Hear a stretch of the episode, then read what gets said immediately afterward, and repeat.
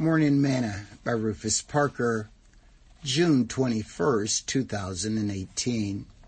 Give not sleep to thine eyes, nor slumber to thine eyelids. Deliver thyself as a roe from the hand of the hunter, and as a bird from the hand of the fowler.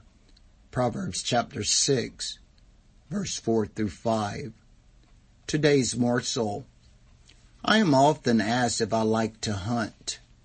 I used to when I was a younger, but now I haven't hunted in over 40 years.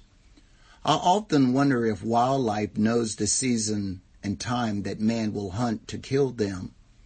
Then I also wonder how many of those who are hunting for wildlife realize that they have someone hunting to kill them.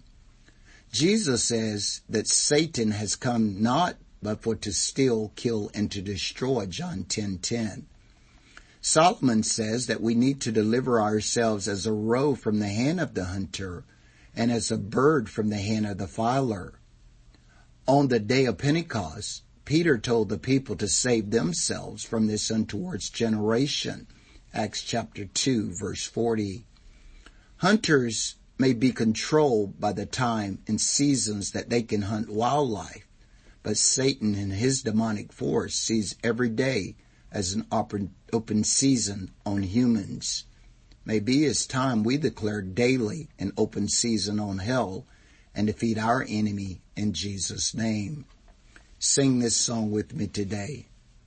Satan, he was angry, said he'd soon be back. Just let the path get narrow and he will lose the track.